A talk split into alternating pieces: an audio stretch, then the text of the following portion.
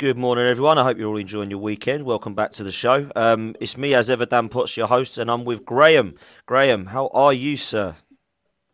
I'm very well, mate. How are you? Looking forward to the last team talk breakdown of the season. Uh, before we start today, many congratulations on starting your own channel, mate. Um, those of you don't know, Dan is actually venturing out. Has been uh, in uh, starting a new channel next month called Twelve Man Podcast. Uh, well, well overdue, long overdue, Dan. Um, love your passion for the club and uh, brilliant host on Lee Judges TV. I think you've got a lot of things really relevant to say about football, and I think it's going to be a great venture for you. And I wish you the best of luck with it, mate.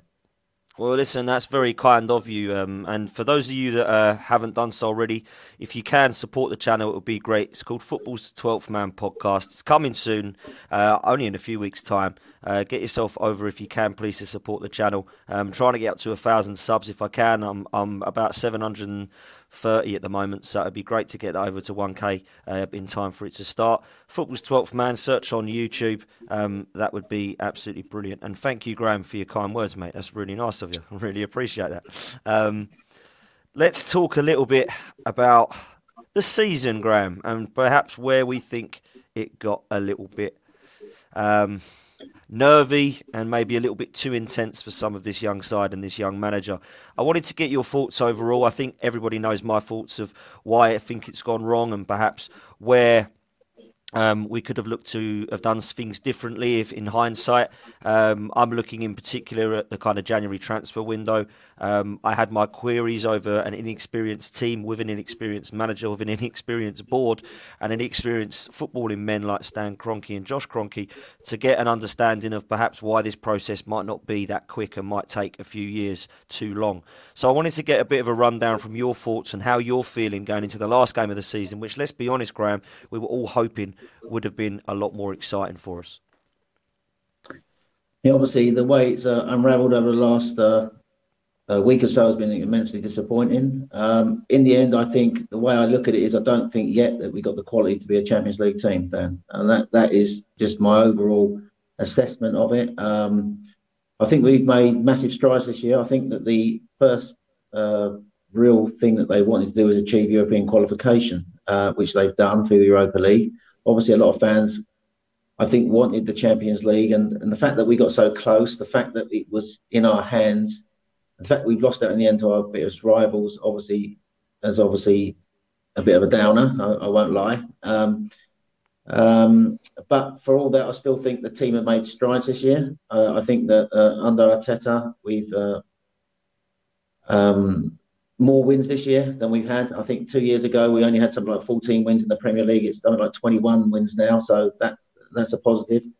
I think he's uh, developed a style of play this season, which is another positive. He's got a preferred starting eleven, which is a positive. So there are much, there is much to like about the way the season's gone. I think it has been a season of progress uh, from back to back eights to fifth. Uh, I think if you'd said at the start of the season, mate, would you uh, take fifth place for Arsenal this season, you would have taken it. Uh, you know, most fans, Arsenal fans, would have taken it. We would not have foreseen the collapse by Man United uh, and the way that Tottenham started off um, as well, and the fall away of teams like Leicester. So I, I think that fifth place in the end is probably where we're at for this young team. Probably not quite ready for Champions League football.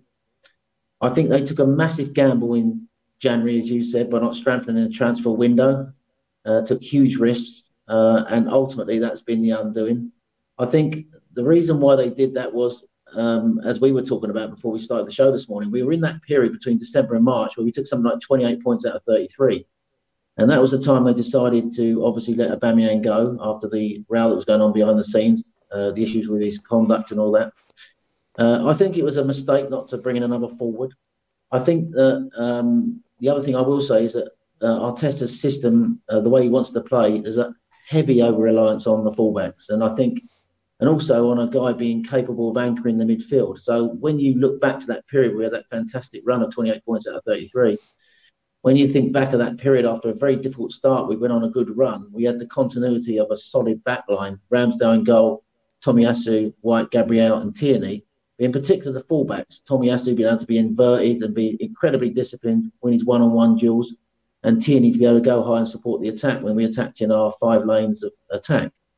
uh, and then uh, Partey being able to anchor the midfield and play through the press. They were important components of his team, and he took a huge risk in sort of like um, not addressing anything in the January transfer window uh, up front, replacing Aubameyang or bringing, allowing Maitland-Niles, for example, to go out on loan, getting rid of players in the club. They wanted to trim the wage bill, but not bringing anyone in should any of these key players get injured. And ultimately, that's what's undone us. I think the backup players have come in. We've praised the likes of Cedric, Holding, uh, any and Nketiah for doing reasonable jobs uh, in the running, but ultimately they couldn't manage it uh, in the high pressure moments. And I think when you, have got a glimpse of where we are at a club at the moment, we can't seem to manage the high pressure moments, the games when we're under pressure, that's off the pitch and on the pitch. Um, uh, if you look at the games we've lost, every Monday night game this season under lights, when the, the, football world is watching, I don't think we've won any of those games. I think we've lost three of them. We couldn't match Crystal Palace's or Newcastle's intensity and their high press on the on the field of play. I think teams have got a way of now disrupting the way we play. They try. Arsenal like to start games with a steady stream of possession to get rhythm into their game. Teams are now changing the way they play against us. So this is something that we need to do. Uh, think about. I think next season. Uh, the way we start games. And the, what teams are doing at the moment is they're getting a lead in games, knowing that once Arsenal fall behind, Arsenal have only come back uh, once, I think, this season when they've been losing in the game. I think they've lost 10 of the 11 games where they've been a goal behind. So what teams are doing is they're starting to sort of like, I think, and I saw evidence of it from Newcastle on Monday night. They're looking to kick long, chase balls down, put pressure on Arsenal at the start, stop them getting into their passing rhythm uh, with high intensity pressing, get the first goal, and then defend the lead, knowing that Arsenal will overcommit, probably flip to a 3-5-2 attacking shape when he, he, he changes it, and, and then they look to pick us off with a second goal. So I think that's the next stage of the team to, to, to, to try and sort of like manage these moments in games where deal with the high intensity pressing and also be better under pressure. For all that, the team is still a very young group. Uh, I think the importance now of the summer window is massive of getting some good quality players, uh, six or seven players that you talked about. I would say um, a versatile fullback who can play, who's two-footed, who can play on either side, uh, two midfielders, uh, a wide forward, and a couple of strikers maybe to make this team stronger. Uh, get great experience around these good young group of players, and go again next season, mate. But I think overall, immense disappointment the way the season's played out. Positives to be had. Well, I think we are where we are, and that is at the moment a Europa League team. I think that Tottenham are probably with that experienced manager as well, uh, and it did make a difference. I think Conte coming in for them, they've probably got that experience, uh, and they're probably at the moment uh, just above us in that, and that, that's the difference between Europa League and Champions League, and that they probably have probably a better chance of doing better in the Champions League next year uh, than Arsenal at the moment. And uh, I think the next part of the uh, process, uh, I don't like that word process, but the next part of the process is to get quality around these young players, have another season of building up and getting in. He's got to, I think, deliver Champions League next season. Graham, I could not disagree with anything that you've said, mate. I think we're 100% um, aware. I don't think there's any Arsenal fan that, under, that is misunderstood as to why we've not reached the top four, and unless, of course, a miracle happens tomorrow. Um, you're right in the latter part of what you said. In my opinion, Antonio Conte coming in to Tottenham has got that experienced elite manager record. He's got an unbelievable CV, and what he's done not just by coming in and providing his style of play, which of course is difficult for everyone to break down. He's brought in two players in January, and he's the only team that did that. And I did remember saying to a lot of people on here, whoever strengthens in January will get top four. Man United, West Ham, and Arsenal and Wolves didn't do that. Tottenham did, and Kulusevski and Bentancur have been two of their best players. Along with that, the tactics and the motivate, motivation from Conte has brought the best out of Sir, um, Romero and Kane and Son. And I think those three, along with the two signings, have been their five best players they will get, in my opinion, in the summer, an unbelievable chance if they back Conte to do very well next season and be a threat. And it does worry me if they get a couple of fullbacks and a couple of defenders in, and that midfielder that's needed for them to kind of lead them forward. I do, I do, I do, I do worry about what Tottenham could do next season. In terms of Arsenal, I think you're right in relation to what you said in terms of all the stats. I think the high press has really cost us against teams. I think the lights on Friday night at the first game of the season against Brentford, Monday night against Palace, Monday night against Everton. Everton, Monday night against Newcastle. this young team and young manager doesn't seem to be able to deliver. And when you look at those stats, one game, and that was at home to Wolves, we went 1 0 down and 1 2 1 in the last minute by an own goal flick from Lacazette. That's the only time in the 11 games we've gone 1 0 down that we've won. That's really poor. Not even to come back and draw those games, for me, just shows that there's some inexperience and mentality issues there. Also, I think January was key. I think you're spot on. Partey and the fullbacks being injured has been massively costly. Costly, and I think next season we need to look at that as perhaps in the summer, Cedric, Tavares, and Lokonga it weren't good enough because they they're not experienced enough, and in my opinion, Cedric is not not got the quality uh, that we need. So those positions I think will will definitely be upgraded in the summer. But one thing I did want to touch on before we kind of move on for, to the Everton game was some stats around chance creations. I just want to read these out, Graham, and see perhaps where we move forward next season when we do, hopefully, and pray to get a couple of centre forwards in. In the last few seasons, this is the last five seasons, sorry, I'm reading this now. In the 2017 2018 season, Mesut Ozil created 84 chances. In 2018 19, a year later, Ozil created 45. And in the season of 1920, Pepe created 40. In the season last season of 2020 and 2021, Saka was our most created chances with 38, so they're going down. However, this season, Odegaard puts himself out of the last five seasons in the top two with 72 chances created. So, as much as I've been a, a, kind of question marks over Martin Odegaard's goal ratio, some of his assists, and believe he can do more, he is instrumental in midfield. And although he hasn't been great of late, he does kind of pull the strings in that midfield and he can be that chance creator. So, does it give you confidence, Graham, that with him in the side alongside a couple of forwards next season, that we might see Arsenal scoring more goals? And just on that, Alexander Isak was a player I would have gone for in January. A lot of people said, no chance, we're all accountants, we don't want to lose that much money. He's been really poor this season. He's only scored, I think, five, season, uh, five goals. He scored 17 two seasons ago with Martin Odegaard in the side at Real Sociedad. So I think them two together just had such a great connection and telepathy. And although I don't think we'll go for him in the summer, Isak, I think we're looking at other targets. Does it fill you with confidence that perhaps with Odegaard in the side, we can start to thread passes through and create more with an upgrade on Nketiah and Lacazette in the summer? I think uh, just answering the first part of your point there, one of the reasons why the drop off from Odegaard has been recently, I think, is because of the loss of Thomas Partey.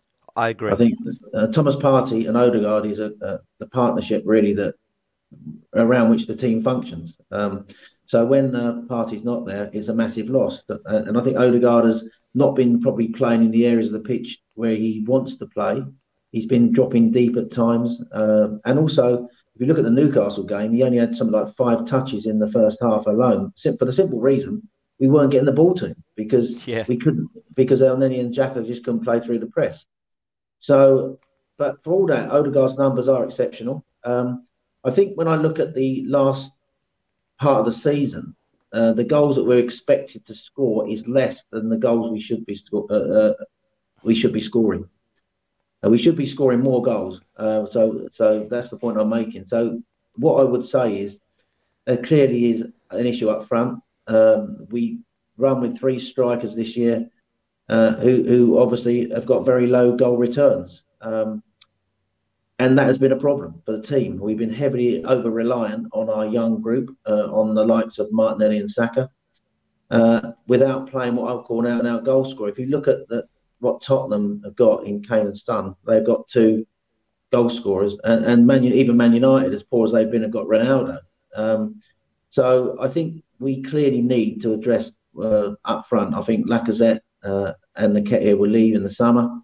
Aubameyang's already gone, so we are in the market for a forward. If we'd had a decent forward up front to put away the sort of chances we've been creating, I think we would have got top four. Because when you think about it, uh, we've only narrowly missed out. Just one win against the likes of Brighton, Southampton, and Palace, or you know, even Newcastle would have done it. So, and I think although we've lost those games for reasons other than probably not having a quality forward, you, you, know, you need a quality forward, uh, and we haven't got it at the moment. Um, and that's been a massive loss this season, and one of the reasons why I haven't quite got it over the line.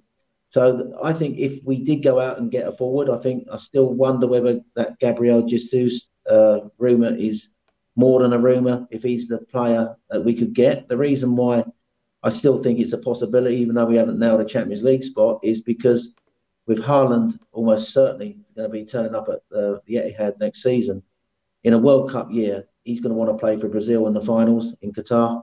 And if he's if he's only back up to Haaland or not playing that many games, um, he is not he's not going to get in the Brazil team, is he? So so I think he'll want to move now. Which team can he move to where he's almost like guaranteed to start? He's not if he went to some of those other clubs, he's not still guaranteed to start. Whereas at Arsenal, with the position we got up front, he could probably walk into the team. So um, yeah, just coming back to it, I am confident with Odegaard's numbers. I still think he's a really silky good player. And I just think he needs someone to be on the end of, of those chances. A great point you make, of course, he had that wonderful partnership with with Isak uh, at Sociedad. So that's a possibility as well. But I would like to see us possibly get one or two forwards, you know, obviously a wide forward and probably even a number nine. Uh, so, um, and then if we get that, then you'll see uh, the chances that Odegaard's create, obviously, I think, bear him sort of better numbers. Yeah, and it's going to be key as to who wants to come to Arsenal. And I still believe we have pulling power. I don't, I don't take this. We're out the Champions League, so no one wants to come to us thing because we're a huge club. We managed to get Thomas Partey over the line without Champions League. Aubameyang, Lacazette, Tierney, Gabriel. The list goes on. Excuse me. Martin Odegaard signed for Arsenal without any European football. So we have still got a pulling, a pulling power, and it is up to us to try and sell this project. What I will say, Graham, is I do think there are going to be other clubs that could perhaps attract some of the players that we're looking at. Potentially Darwin Nunez is a player I would have liked, but I think there's other clubs that could probably around Europe attract him now um, with more um, European football, but also with a, a better project to, to win trophies. I like, I really like, and would have liked Tammy Abraham. I think Chelsea didn't want to sell him to us, but he's absolutely killing it. Scored again two two goals again last night. Got to a Europa Conference final by beating Leicester with a goal. Uh, scored goals in the Premier League. He's proven good age, massive Arsenal fan. I think that would be a fantastic signing. Whether he'd come to Arsenal or not, or whether Mourinho would sell him to us or not, is a different story. But I really feel that he could come back and do a job for us. Gabriel Jesus is an interesting one because he's not really a prolific centre forward, in my opinion. He's been Premier League proven, he's a winner, he's got good mentality, and I like his work rate. The good thing about him, though, is he can play in a few different positions. We're linked with Marquinhos as well, who's another young kind of Martinelli type player from Sao Paulo. So there's quite a few options already. I hear Tielemans is a player that we're looking at also, and a couple of fullbacks, Aaron Hickey and Molina from La Liga, from uh, Serie A. So there are players already that we're looking at, and I think all of those positions are definitely players that we need to be strengthening. But I think for me, Graham, the main the main key is up top and it's going to be interesting to see who we think we can attract in those positions because, in a way, I believe massive surgery is needed in midfield and up top because with Xhaka and Elneny and Lokonga, it ain't good enough. And up top, Eddie and Nketiah and Lacazette look to be leaving. Balogun isn't ready and needs a loan move, and Martinelli doesn't seem to want to play as a nine. So I think those two key areas of the pitch are massive, uh, even more so than fullback, just because we do have Tomiyasu and Tierney, albeit we still need two covers. So I think we're looking at potentially needing six to eight players again, Graham, uh, like we did last summer. Well, we've already got one in the goalkeeper. A Saliba will. I don't know what you think the position is with Saliba, but if Saliba comes back, that's another. Although I know he's, there's been stories coming out, I think over the last 24 hours, he would like to stay in Marseille. I don't know if that's true, but whether they could afford to buy him, of course, I don't think we want to send him out on loan again. So if he came back, that's a, a would be a positive. We got the goalkeeper Turner as backup. I think we need a defensive cover. Um, someone who's two footed who can play on the right or the left side. I, the, um, Kieran Tierney, for example, Dan has only been fit for something like I know you love Kieran Tierney, don't you? But he's only been I fit for yeah. he's only been fit for something like fifty-seven percent of Arsenal matches, and, and, as great as he is, you know that shows you if we're going to have Kieran Tierney uh, as our number one left back, whatever we do, we need a quality person to come in, not just Tavares as a backup who's who's who's you know learning on the job. You've got to have somebody of the similar level to Tierney, I think. And obviously, Thomas Partey is another issue in midfield. He's always injured. He was never injured at Madrid, but since he's been at Arsenal, he's always been injured. So we need quality there. Um, I think we will get uh, forwards. The reason why I think that, uh, despite not getting Champions League football, we will have a big say will be obviously because we pay the wages. Uh, Arsenal is a big football club. Uh, we have got something like a million pound a month off our wage bill now. They will have money to spend. Uh, they haven't got an unlimited budget, as he said in his press conference yesterday, but they have got money to spend. They will pay footballers good money to come to Arsenal. And you've seen that the sort of wages we have been paying to some of these players that they do structure good deals that's going to attract players. And secondly, European football um, is still there for somebody. Europa League is still a European competition, albeit it's not the Champions League, but it's still European football. And thirdly, London is a, a top place for footballers to want to come. So all those things added together means that we still are a, a, a, good pool. We are still a big club. Arsenal is a massive club in world football, probably the third biggest English club behind Liverpool and Man United. Uh, and so I still think that we will attract good players. Uh, it's just a question of where those players want to go and what sort of deals can be uh, constructed. Obviously, some will want Champions League football. I get that, but I still think there's enough uh, out there for us to get at least one or two quality forwards. And also, the the added bonus is is that they come into Arsenal, as I say, the forward uh, line is looking so bare at the moment. Balogun is not quite ready. He will probably not come back next year. Might even go out for another loan. Uh, with uh, Bamian gone now, with uh, Lacazette and Nketiah likely to go, we could conceivably be saying, you come in, you you will be our number nine, you will be our wide forward. You know, you know, we, that's the sort of thing, the sort of conversation that Arteta and Edu will be having with the, with the attacking players. So, yeah, for all that, I still think the fact that we're not in the Champions League, I'm still confident we could get um, a quality forward in, but that's what we desperately need, of course. Yeah, we really, really do. Uh, just to clear a couple of things up in the chat. No, me and Graham are not in the same house, although our uh, our, our wall paint is the same. Uh, and no, Graham is not my dad, uh, as I've seen in the chat. Is that your dad? No, I know that we might look a little bit alike, but no, that's not the case. As you can see, it's Graham Brooks and Dan Potts. There's no relation. Uh, just to clear that up. Um, I see that quite a lot, Graham, as well. Are they in the same room? Are they in different rooms? Because I've obviously got the blue paint, haven't we, on the wall? They seem to think we're in different rooms to each other, but there we go. Um, Graham, let's talk a little bit in generically before we bring the teams up about this game, because it's going to be a hard one to predict, really. Everton are now safe, which some people are saying is good for us, and some people believe it not saying is bad for us, because uh, it might mean that both teams relax and, you know, we, we, we drop our drop our game. But where's your thoughts heading towards this one before we go into tactics and team news, mate? Like in general, what's your feeling? Are you kind of uh, up for it, buzzing for it? Obviously, trying to get three points just in case the Canaries do us a favour. Um, how's you feeling about this one, mate? Well, first of all, I'll be going to the game tomorrow. Um, I wish I was going there as a sort of like a coronation for the Champions League, obviously, which we're not. But we are still in it, mate. We are still in it, so it's very important that we go there. I'm sure the players will have the mindset uh, of win the game and just see what happens at Norwich. I don't think they can go in and just relax and just sort of like treat it as a game of football because technically, wherever we think, uh, we don't expect Tottenham to not win tomorrow against a team who've only won something like five league games all season. There's still the possibility it could happen, of course. And if if they were to lose at Norwich and we were just to be flat or not put in a performance and not beat Everton, it would be even worse, wouldn't it? So I think the thing is, the important thing is that we go to the stadium tomorrow as fans and get right behind the team from the start and treat it just like a, a normal game that we've got to win. You know, not just sort of like relax as fans and just think, oh, last day doesn't matter. And the same for the players. They've got to turn up tomorrow and put in a performance. At the very least, they uh, owe the fans after the last two uh, defeats is a performance. Uh, and and I think that we've got a very good record on the last day of seasons, which I sent you in the stats this morning.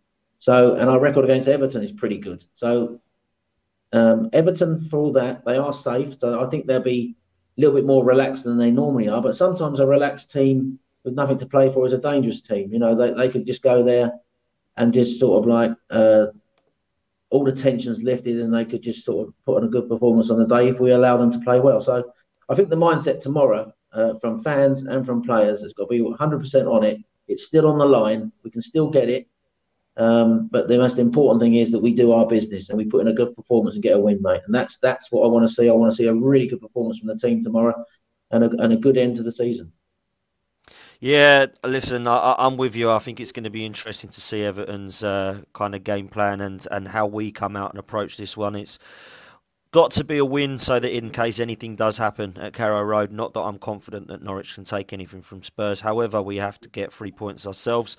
Um, Looking at the teams, Graham, it's going to be interesting this one because uh, it's quite hard for us to kind of predict what Everton are going to do, and also we've got some injury concerns ourselves. So I want to kind of bring the two teams up and see if you can give us a bit of an idea, talk us through why you've gone for this, and why you think Arsenal are going to set up the way they do, and of course that Everton are going to set up themselves. Well, first of all, starting on the Arsenal uh, team news, obviously Tomiyasu White and Gabriel were not fit for that Newcastle game. That was evident to me. I mean, Tommy Tomiyasu's barely been dribbled past this season, but St. Maximin was going past him so many times in the first half. He clearly wasn't fit, and in the end, the pressure of it forced him off with an injury. I don't think he's going to be ready. Uh, White and uh, Gabriel. White came back. Obviously, Holding was suspended, so White came back, and Gabriel played, even though he probably wasn't 100% after the injury at Tottenham. So we had like three of our back line uh, not fit against Newcastle, and I think that had a massive outcome in the way the game played out. And of course, we've already lost Kieran Tierney on the left hand side. So almost like the whole back line against Newcastle in one way or the other was disrupted. So why we should be surprised that we struggled defensively in that game, uh, when you see that, um, it, it was clear. Um, so what's he going to do this week? Um, well, Holding is now free from his suspension. I suspect that White and Gabriel, one of them won't play. The reason why I've gone for Gabriel is from what I've heard uh, is that White is the more doubtful of the two. So I'm going for Holding coming back in and Gabriel playing uh, as the left-sided centre back. That means, of course, that Cedric has to play. I mean, Cedric has been absolutely appalling in the last two games. Uh, I think some of the issues we had against Tottenham where he's making uh, and why Holding got sent off because he offered him so little support on that right hand side in the first half. He gave away the penalty, obviously, as well. Slightly unlucky in that. I have to say it was a soft pen. I thought his performance uh, on that right hand side uh, obviously wasn't great against Spurs, and it was part of the issues we had on the night against Spurs. And then the, the, his performance when he came on against Newcastle, he he obviously I think was partly responsible for the goal, the way that they built up down there left hand side. Uh, he vacated his space, and then he he allowed him to sort of like uh, he didn't you know he came inside, allowed him to play the ball down the line. So and I don't think he's been great in the last two games, Cedric. No, to be fair. So, but he has to play. I think I don't think we've got any other option. So that's the back line I've gone for. And of course, in midfield, of course, with Partey still out injured, confirmed this week he's out for the season, and no surprises there. I think he could bring in Lokonga, of course. He could bring in Lokonga. Uh, I, I did think about that, but I think he's still going to go with Elneny and, and Xhaka. Xhaka might play as that left-sided number eight in this game uh, with Odegaard. Uh, in a, it's a sort of like a fluid formation, four-two-three-one, but it can uh, flip to a four-three-three and build up. I think Martinelli would come back in for Smith Rowe. I think he'll look to get Tavares up high with uh, uh, the combination that I have to say at Newcastle when Martinelli replaced Smith Rowe, there were some encouraging signs at the start of the second half when Tavares and Martinelli were together before Tavares was hooked in the second half and he went two up top. So I think that is what he looked to do. I think Nketiah will get one last chance down the middle, uh, and Saka will play on the right. Um, Saka, I think, has been playing with a slight injury over the last few weeks, but I think he'll see out the season. Now, it's very difficult to know what Everton are going to do. Everton started with a back three against uh, Crystal Palace. They went two down. At half time, he changed it to 4 3 3. But the back three is what he's been playing over the last few weeks. And he's been playing uh, Iwobi in this new role at right wing back. So I, am thinking that he's going to go a similar formation tomorrow. He could, of course, with the fact that they're safe, revert back to a back four, of course, play Coleman as a right sided uh, fullback. I got this funny feeling that he'll play a back three, though. I think uh, Branthwaite, who got sent off against Brentford, is now available again. He's been playing him a lot, so I think he'll come back in in the middle of a three. I think he could play Godfrey, but I think he'll play Keane and Holgate. Um, and then you've got the two wing backs there, Iwobi on the right side. Uh, and then I think what you saw was Dele Alli came on against um, Crystal Palace and had a pretty reasonable second half uh, when he replaced Gomes. I think he's going to keep Dele Alli in the team tomorrow, uh, which obviously give the fans the chance to let him know what we think of him as an ex-Tottenham player. Um, and then, of course, the decision he's got up in his front three is is is with Calvert Lewin now back down the middle. Calvert Lewin, who scored against us at the Emirates uh, um, a couple of seasons ago. I remember I was there when he scored a heady goal. Um, does he bring in Gray? Gray, who, scored the winner against us at Goodison, uh, has got a, a, habit of getting useful goals. But Gordon's been their star, standout young player of the season. So I, am going to keep Gordon in the team. Lampard is saying that he's going to make one or two changes on Sunday. Uh, hasn't indicated where they will be in the team, so it's very difficult to sort of work out. He could play Gray, of course. He could play Gomes in midfield and not play Alli. Um, I think Richarlison is obviously, as I said to you, is the key player. Uh, we're going to talk about his stats this season. uh, and uh, obviously Calvert Lewin and Richarlison are two good forwards. So you know we've got to be mindful of that. I think that that they're going to offer something going forward. You know, so and I think if they're playing without any pressure, they might be more free flowing than they have been in recent weeks. But for all that, Dan, I think that they are incredibly sloppy in a lot of their passing. Of games I've watched them, they're very vulnerable at set pieces. I think only Leicester have conceded more goals from set plays than them this season. So I think it's an area we can target. Um, I think it might be more of an open game than it would have been had Everton had, uh, rele- you know, relegation on the line. But I think we should have quality to win the game. But you know, on the back of that, they have got one or two useful forwards there, mate. So that's the eleven. So I think that they're going to go with. Very difficult, as I said, to predict uh, end of season games anyway and predict end of season 11s. You know, and uh, the fact that he, uh, Lampard had indicated he's going to make two or three changes, he could bring in one or two young players. I don't know, but that, that I'm just going on what I've seen in recent weeks and what he said. I think after the uh, Crystal Palace game.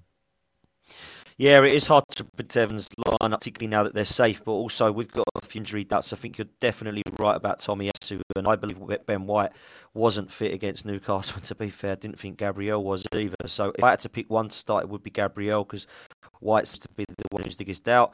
Tavares and Cedric, that worries me, particularly with Richarlison, because it doesn't matter whether Richarlison's on the left or right. I think Gordon as well, they're both going to cause some massive issues to our fullbacks. I do think that Elneny and Xhaka have got to try and win the midfield battle because if they do play yeah. Dele Alli, at least they're they're not defensive. Yeah, they're not defensively sound in there. Yeah. I think I think you're 100 percent spot on there. I think I, I, talked about last week. If you, if you don't win your duels, if you don't if you don't win your physical battles, you don't earn the right to play in football matches. And I think the important thing is what I've noticed against Everton is uh, when teams do dominate dominate them in midfield. I don't think they've got like ball winning midfielders. Um, obviously, Allen's a massive loss for them. He, he's somebody who's been out for a while. Obviously, Doucouré is a good player. Don't get me wrong. But but I do think that's crucial. I think Elneny and Xhaka do what they couldn't do on Monday night and start winning their tackles. We need to sort of like have, I think, the ability to sort of like control the game by sort of winning our tackles and sort of like controlling the midfield. I think midfield is a massive part of football. And if you don't win your duels in midfield, you surrender the football in those areas, and then teams can sort of dominate football matches. So it is important our midfield is is really good, not just in build up play, in winning tackles and duels and earning the right to play. Yeah, 100% you're spot on. And I think Cedric and Tavares play a huge part in this game tomorrow in terms of their discipline and positioning because there's no point just following Richarlison around because he'll just have you. You've got to have your eye on him and look at where he's going in from an advanced level, in my opinion, and your positioning needs to be spot on. I just want to read out some stats from Richarlison that um, you'd sent me over kindly, Graham, because I think they're really mm-hmm. important. And this is for me why, of course, we've chosen him as the key player. Dominic Calvert Lewin is going to be a handful. He's a nuisance of a centre forward, but I do have more faith in Gabriel up against him than I do Cedric and Tavares against Gordon and Richarlison. But Richarlison has 15 goal contributions this season, and he's reached 10 Premier League goals for the third time in his Everton career. He's only the second Everton player to score 10 or more league goals. Lukaku has been the best with, with the best return. He's done that four times. So Richarlison's going to be key. Do you have the confidence that we can try and keep him quiet? Is my first question, Graham. And secondly, how how do we try to do that? Do you think? I think when uh, we played them at uh, Goodison early in the season, uh, they beat us two one with a late Gray goal. But I think it was Carlson who was their main threat on the night and got them level. And we struggled to to deal with his movement. We struggled to deal with his. Um, he, he is a really high intensity footballer, you know, um, and and I think that keeping him quiet tomorrow is important. Uh, I suspect he'll play on the left.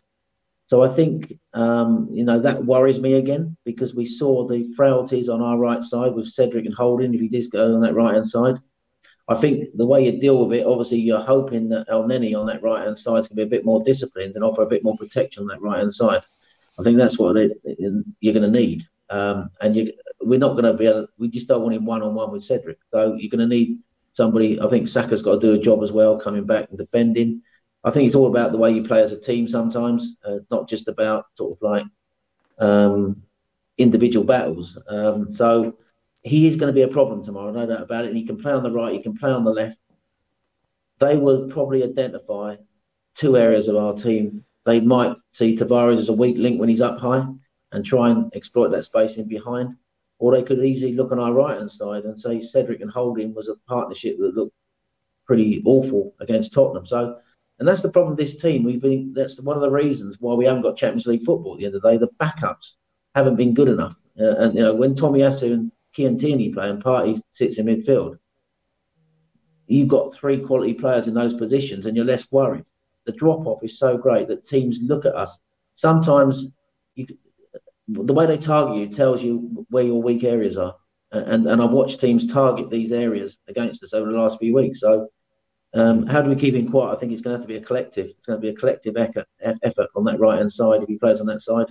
Uh, we have got to be incredibly disciplined. Of course, if Cedric Cedric is better playing forward than defending, and the same with Tavares, and that's the problem you've got. You've got two fullbacks there who are probably better going forward than defending. So mm. I think El Elneny is going to have to do a really disciplined job on that right hand side tomorrow. And I think we're just going to, I think we're going to have to control the game. If we control the game more, Richarlison is less of a threat. But he was instrumental in them turning the game around at Goodison Park. So he will be a massive threat. 15 goal contributions. He's a, he's got a very intense game.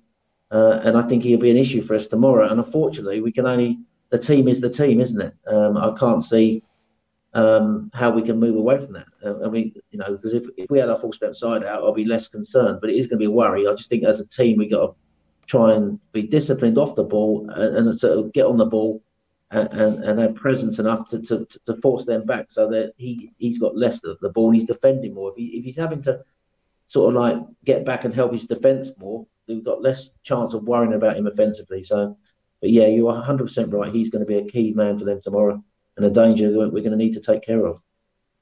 Yeah, absolutely. Um, good uh, afternoon to Lynn in the chat. Uh, brings a good point, Graham. How about playing a back three tomorrow? Because then you've got Nuno's pace, brilliant going forward, and of course you've mentioned Cedric going forward as well. Is there an opportunity for that at all, or is it just the centre backs just not fit enough? No, I just don't think we've got enough fit players, have we? The, t- the, t- the two players who could play that role are out, uh, or, or, potentially out. I mean, I'm saying that Ben White will be out. I mean, if he if he's fit, you could play it, couldn't you? You could play White you could play White, Holding, uh, and Gabriel as a three. Uh, I don't think he's going to do that at home though. I don't. I, he's he's his preferred style of play now is, is in a 4-3-3, 4-2-3-1 stroke 4-3-3. The only time we play the back three normally is away from home, or or we revert to it if we're defending a lead. I don't see him at home playing a back three. Um, there's an argument for it that the fullbacks are uh, attacking fullbacks weak defensively. I get that, but I think you just find other ways around it. Um, so fair point. I mean, a back three would probably make us more solid, but it might take away something going forward. Um, because uh, I'm just thinking who would uh, we'd leave out then. We'd have to leave out one of the midfielders and maybe Odegaard play slightly deeper.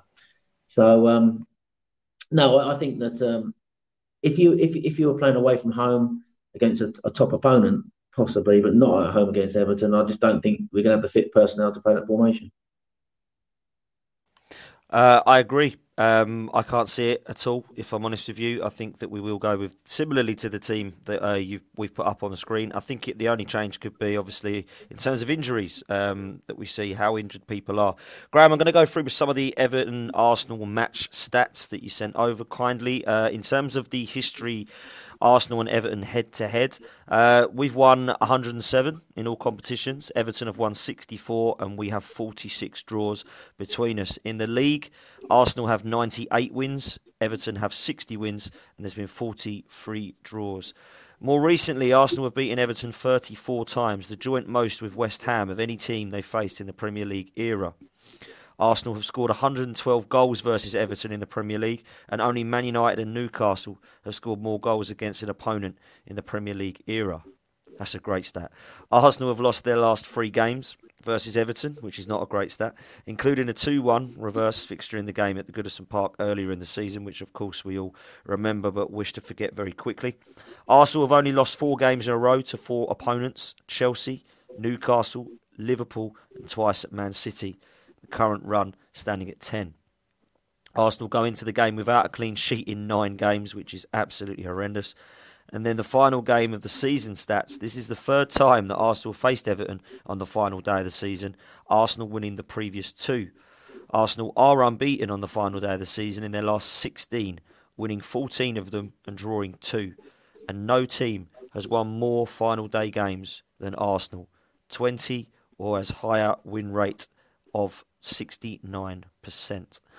there's some great stats in there. There's some awful stats in there. Let's hope that we come away with the best stats, mate.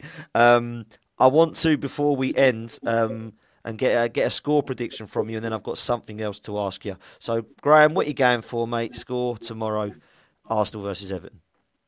I can't go against us. I don't think we get a clean sheet because evidence tells us we're not keeping clean sheets. So I think they'll score. Um, I think there might be a few goals in this one, Dan. Just, uh, we don't score that many goals, so I'm just flipping between 2 1, 3 2 Arsenal. I- will tell you what, I'll go 2 1 Arsenal. Oh, look at that. That's why me and you get on so well. Um, I've gone 2 1 Arsenal as well, mate. Um, I think we'll do it. I think we'll get across the line, but I don't think it's going to be a, a, a something that we're, where we see ourselves breezing it and there's a, a, walk in the park, so to say. Mark's in agreement. He's gone 2 1 Arsenal as well. Um, it's going to be a real weekend of decisions, Graham. Um, it's going to decide who's going to win the title. It's going to decide who's going to get top four. The top six race still isn't decided. The relegation fight still isn't decided. So I thought we'd end, seeing as it's the last one of the season, with some predictions um, for what you think is going to happen, mate. So we'll both do them. Uh, we'll see how similar we are. I think the season's going to end. Let's start with the title. Um, who do you think is going to win? Is Man City under Pep or Liverpool under Klopp for you, mate? Well, I'm going to go Man City, you know. Um, I, will tell you, it would be ironic if Gerrard uh, actually got a result for them tomorrow, uh, made up for his slip. Do you Remember when he slipped over in the league game against Chelsea? Uh, and yep. he's he's forever been known as Slippy Slippy G, isn't he, since that moment? But um, no, I think that Man City for the league for me. I think they'll be too strong for Villa. Uh, Villa don't press up high. I think City dominate the whole game, and they're bound to take a few chances, and I think they'll win comfortably. Yeah, I've got to agree. I don't see Man City slipping it up. Now, I went for Liverpool at the start of the season before a ball was kicked. I said Liverpool win the league, and I was laughed at. Everyone laughed. Said it'd be Chelsea. I thought, come on, look, Chelsea haven't got enough. Even Lukaku isn't enough for them. They still got four or five players they need to strengthen. Man City, I didn't think could do it again without a striker. They've proven me wrong. They can. They don't need a centre forward. Now they've got one in Haaland. They should be able to walk it. If they can win the league two seasons running without a striker, just imagine what they can do now with Haaland. I don't think Liverpool have been yeah, I was just going to say that I think that if they win tomorrow, is that four out of the last five they won?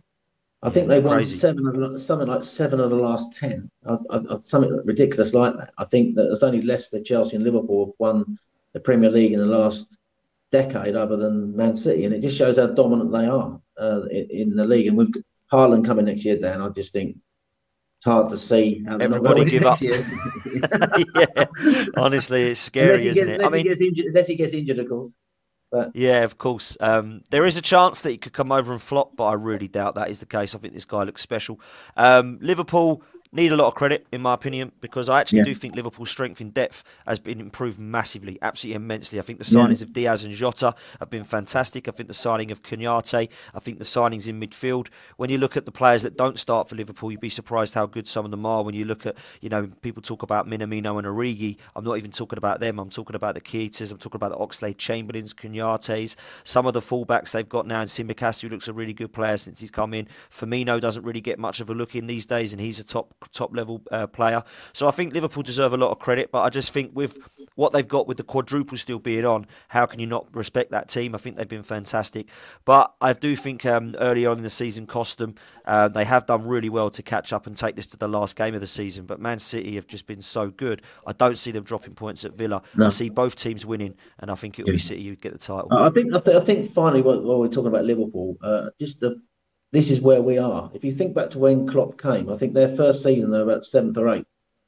and their their budget is very similar to us. What they've done over the years is they've been very shrewd the way the players they've got rid of, sold, and the players they brought in, uh, and they put sprinkled quality uh, around the team. Um, so I think there's something we can learn from the way Liverpool have gone, uh, and obviously Klopp is a fantastic manager, and, and he was available, wasn't he, around the time uh, you know, back in the Wenger's reign. I remember we, you know, he got on really well with uh, Wenger, and he was always seen in the Arsenal, even at Arsenal games when he wasn't there with Dortmund. I, I see him there a couple of times. So, but for all that, I just think that um, we can learn something the way that Liverpool, with their budget, the way that they've built their team, uh, and it is a fantastic team now with a great manager, obviously. But I just hope that you know, looking at where we are, we are where they were about five or six years ago. So maybe the you know if we can get the right signings, uh, the recruitment is obviously key, and it's going to be key again this summer.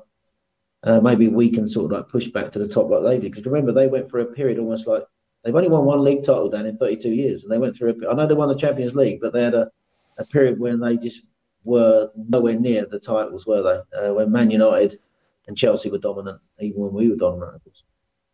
Yeah, I think you make great points there, uh, Graham. The only reason that I'll disagree slightly in terms of comparing us to that Liverpool project is because Liverpool have got a proven, experienced manager in Klopp, who got them into the top four in his first full season. Uh, we're three seasons down with an inexperienced manager, and we still can't make that Champions League. So I do think that we've got some issues in terms of our experience. But I like the way that you're, you you you backed up your opinions there. I do feel our recruitment is key. I think the Liverpool recruitment has been exceptional. They've not bought anybody from Real Madrid, Barcelona, Bayern Munich, Man City, nothing like that. They've gone with players from Roma like Salah and Alisson. They've gone with Southampton, Sunderland, Arsenal, Benfica, Leipzig players, Hoffenheim players, Hull, Robertson from Hull. Absolutely fantastic way they've recruited it and got that philosophy in. And also the way they've sold players. Do you realise that they sold uh, players like uh, Solanke? Uh, and who's the uh, defender? Yeah the defender, Chaco, is it? What was his name? Sakho. Uh, Sakho, yeah, they've they've yeah. got Sakho, Solanke, uh, you know Jordan Ibe. Yeah, do you know how much they got sold those players for? They got something like uh, something like 29, 30 million for each of those players, didn't they? Something like Crazy. we sold, and then of course 140 for Coutinho. yeah, exactly. So uh, I mean, fair play to their sort of not only their recruitment team, but the people doing the deals for them and getting rid of these players and persuading teams to pay a, a lot more money than these players are worth. So, yeah, absolutely. No, absolutely, mate. I'm with you. I think we're both agree. Man City are probably going to take it, but Liverpool deserve a lot of credit. Um, do you see Arsenal getting top four, or do you think it's sewn up now and Spurs have just got to get a point at Carrow Road? Uh, no, it's sewn up, isn't it? How can you back Norwich five wins all season? It's not going to be a, uh, you know, you're relying on Pukki uh, tomorrow.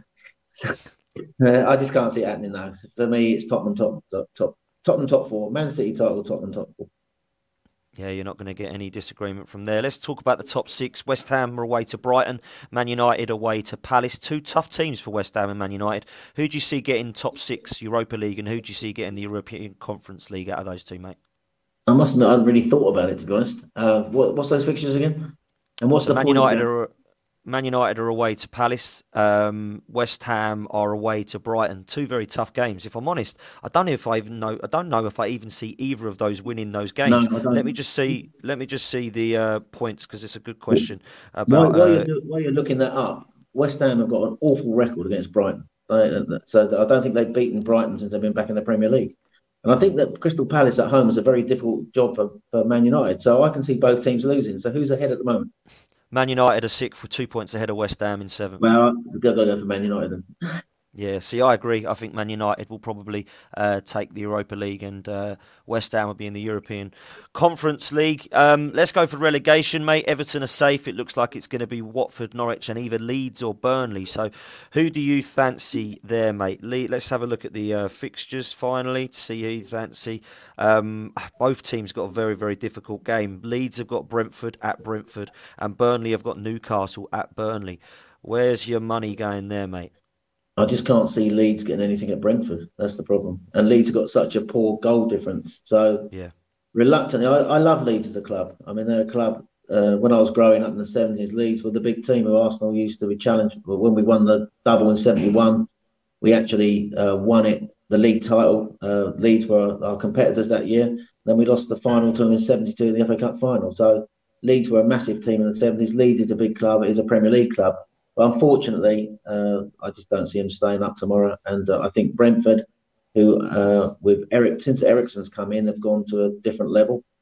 Uh, Tottenham couldn't win at Brentford recently, uh, and I think Eriksen they won at Chelsea, didn't they, with an Eriksen performance that day? So I just think that Brentford had too much for him on the day and will beat Leeds, and I think Burnley will stay up. Unfortunately, because I'd like to see Burnley go. To be honest. Well, I'm going to disagree with you. I think Burnley will go. Um, I think Newcastle yeah. are flying. Yeah, I think Newcastle are flying, and I think they'll beat them. I know Burnley's a different play, difficult place to go, but I think Newcastle have got enough to take it to Burnley. I don't think Burnley, since they've lost Sean Dyche, have been in a downfall as much as I thought they would be. I thought Dyche leaving would have really just buried them. But I fancy Leeds to take something off of Brentford. I just think they've got the, the, the fans. I think they've got the momentum. I think they've got they're trying to do all that they can to, to, to real battle and fight in this league. And I've just got a feeling I just I don't know why. I've just got a feeling they'll take something and Burnley won't, and they'll they'll stay up by a point. And if I'm honest with you, I'd rather see Burnley go down than Leeds because I think Leeds are great and I, I, like like what they stand for in terms of their history. I think their fans are fantastic. It's a great place to go, Elland Road, and I'd rather go to Elland Road next season than I would Turf Moor. So I fancy going to uh, I fancy Leeds to stay up. Maybe that's my my kind of heart talking over my head, but um, I do fancy Leeds to just stay up. But uh, it's going to be interesting, mate. Their goal difference has really let them down this season. They've got absolutely battered in a lot of games this season, and if I'm honest with you, it has come down to goal difference. And uh, if they both say the same, Leeds are going to go down. Graham, it leaves my last question. Um, manager of the year for you.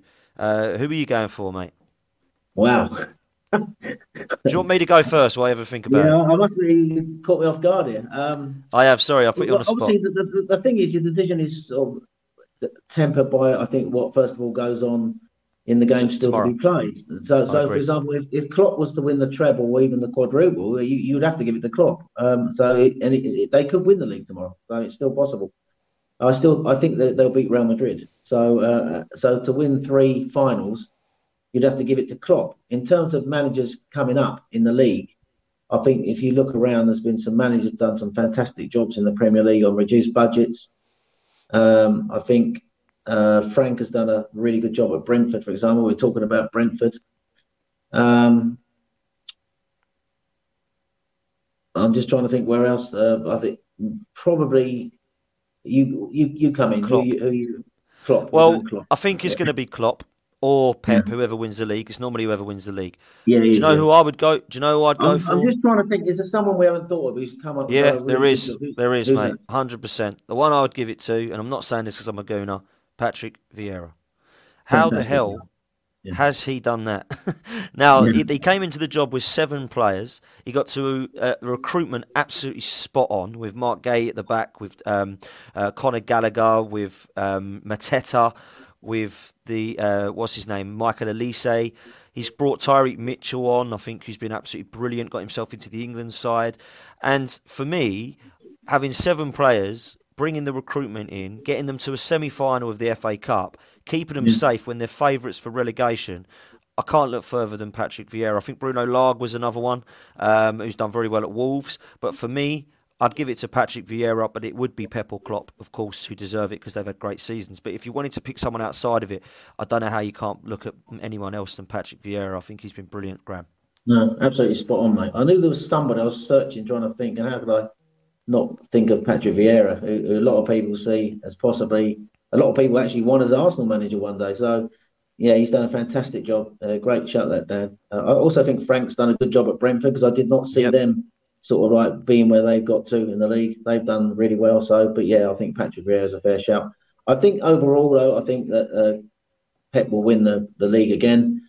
But I think the manager here will go to Klopp, what he's got out to, to take a team actually to the back end of the season to actually still be in all four competitions going right to the end is a I, I can't I can't ever think of that being done before. Uh, so um, he's done a, a wonderful job at Liverpool, and I think there's a strong argument, regardless whether Pep wins the, the league and he loses the Champions League final. It- the fact that he's done that, he he only ends up with two trophies. That you could argue he's the manager. Yeah, but you are right. They tend to give it to the man who normally wins the Premier League, don't they? But uh, I think Klopp, for me, I think that's a fair shout. You couldn't argue against them, even as things stand. There's a fair shout that he should be manager of the year. Yeah. Right, I- I'm with you. I think even as things stand, to even get yourself into a quadruple situation, wow, I mean, that's never, ever um, happened before, and I don't think it will happen. But if they do the domestic uh, cup trebles, then um, where will they stand in history? Will they be better than the treble winners in '99? Will they be better than Invincibles? Better than Centurions? Where does it stand? But if you don't win that league, can you be put in that bracket? That's the question. Uh, this has been a pleasure. Before we do go, um, for everyone in the chat watching live, thank you. Would you mind doing me a huge favour? I'm going to be running a new channel alongside Lee Judges TV, which is going to be a Premier League podcast, football's 12th man podcast.